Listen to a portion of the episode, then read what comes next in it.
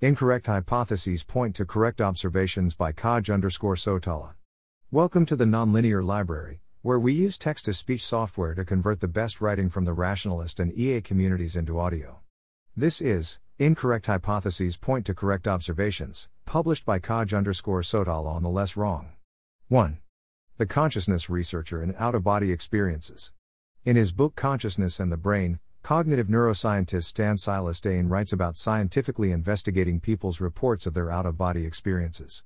The Swiss neurologist Olaf Blanke did a beautiful series of experiments on out of body experiences. Surgery patients occasionally report leaving their bodies during anesthesia. They describe an irrepressible feeling of hovering at the ceiling and even looking down at their inert body from up there. What kind of brain representation, Blanke asked, underlies our adoption of a specific point of view on the external world? How does the brain assess the body's location? After investigating many neurological and surgery patients, Blanke discovered that a cortical region in the right temporoparietal junction, when impaired or electrically perturbed, repeatedly caused a sensation of out of body transportation. This region is situated in a high level zone where multiple signals converge, those arising from vision, from the somatosensory and kinesthetic systems, our brain's map of bodily touch, muscular, and action signals, and from the vestibular system, the biological inertial platform, located in our inner ear, which monitors our head movements. By piecing together these various clues, the brain generates an integrated representation of the body's location relative to its environment. However, this process can go awry if the signals disagree or become ambiguous as a result of brain damage. Out of body flight really happens, then, it is a real physical event, but only in the patient's brain and, as a result, in his subjective experience. The out of body state is, by and large, an exacerbated form of the dizziness that we all experience when our vision disagrees with our vestibular system, as on a rocking boat.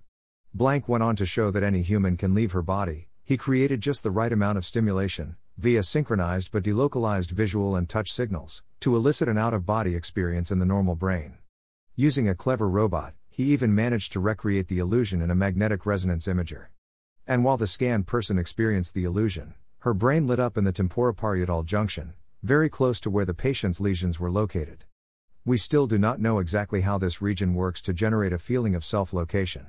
Still, the amazing story of how the out of body state moved from parapsychological curiosity to mainstream neuroscience gives a message of hope. Even outlandish subjective phenomena can be traced back to their neural origins. The key is to treat such introspections with just the right amount of seriousness. They do not give direct insights into our brain's inner mechanisms, rather, they constitute the raw material on which a solid science of consciousness can be properly founded. The naive hypotheses that out of body experiences represented the spirit genuinely leaving the body were incorrect. But they were still pointing to a real observation, namely that there are conditions which create a subjective experience of leaving the body. That observation could then be investigated through scientific means. 2. The artist and the criticism. In art circles, there's a common piece of advice that goes along the lines of When people say that they don't like something about your work, you should treat that as valid information. When people say why they don't like it or what you could do to fix it, you should treat that with some skepticism. Outside the art context, if someone tells you that they're pissed off with you as a person, or that you make them feel good, then that's likely to be true, but the reason that they give you may not be the true reason. People have poor introspective access to the reasons why they like or dislike something. When they are asked for an explanation, they often literally fabricate their reasons. Their explanation is likely false, even though it's still pointing to something in the work having made them dislike it. 3. The traditionalist and the anthropologist. The scholar stage blog post Tradition is Smarter Than You Are quotes Joseph Henrich's The Secret of Our Success, which reports that many folk traditions, such as not eating particular fish during pregnancy, are adaptive, not eating that fish during pregnancy is good for the child, mother, or both. But the people in question often do not know why they follow that tradition. We looked for a shared underlying mental model of why one would not eat these marine species during pregnancy or breastfeeding, a causal model or set of reason principles. Unlike the highly consistent answers on what not to eat and when, women's responses to our why questions were all over the map. Many women simply said they did not know and clearly thought it was an odd question. Others said it was custom. Some did suggest that the consumption of at least some of the species might result in harmful effects to the fetus, but what precisely would happen to the fetus varied greatly, though a non trivial segment of the women explained that babies would be born with rough skin if sharks were eaten and smelly joints if morays were eaten. Unlike most of our interview questions on this topic, the answers here had the flavor of post hoc rationalization, Since I'm being asked for a reason, there must be a reason, so I'll think one up now. This is extremely common in ethnographic fieldwork, and I've personally experienced it in the Peruvian Amazon with the Matsigenka and with the Mapuche in southern Chile. The people's hypotheses for why they do something is wrong. But their behavior is still pointing to the fish in question being bad to eat during pregnancy. 4. The martial artist and the ki. In Types of Knowing, Valentine writes Another example is the unbendable arm in martial arts. I learned this as a matter of extending ki. If you let magical life energy blast out your fingertips, then your arm becomes hard to bend, much like it's hard to bend a hose with water blasting out of it. This is obviously not what's really happening, but thinking this way often gets people to be able to do it after a few cumulative hours of practice. But you know what helps better? Knowing the physics. Turns out that the unbendable arm is a leverage trick. If you treat the upward pressure on the wrist as a fulcrum and you push your hand down, or rather, raise your elbow a bit, you can redirect that force and the force that's downward on your elbow into each other.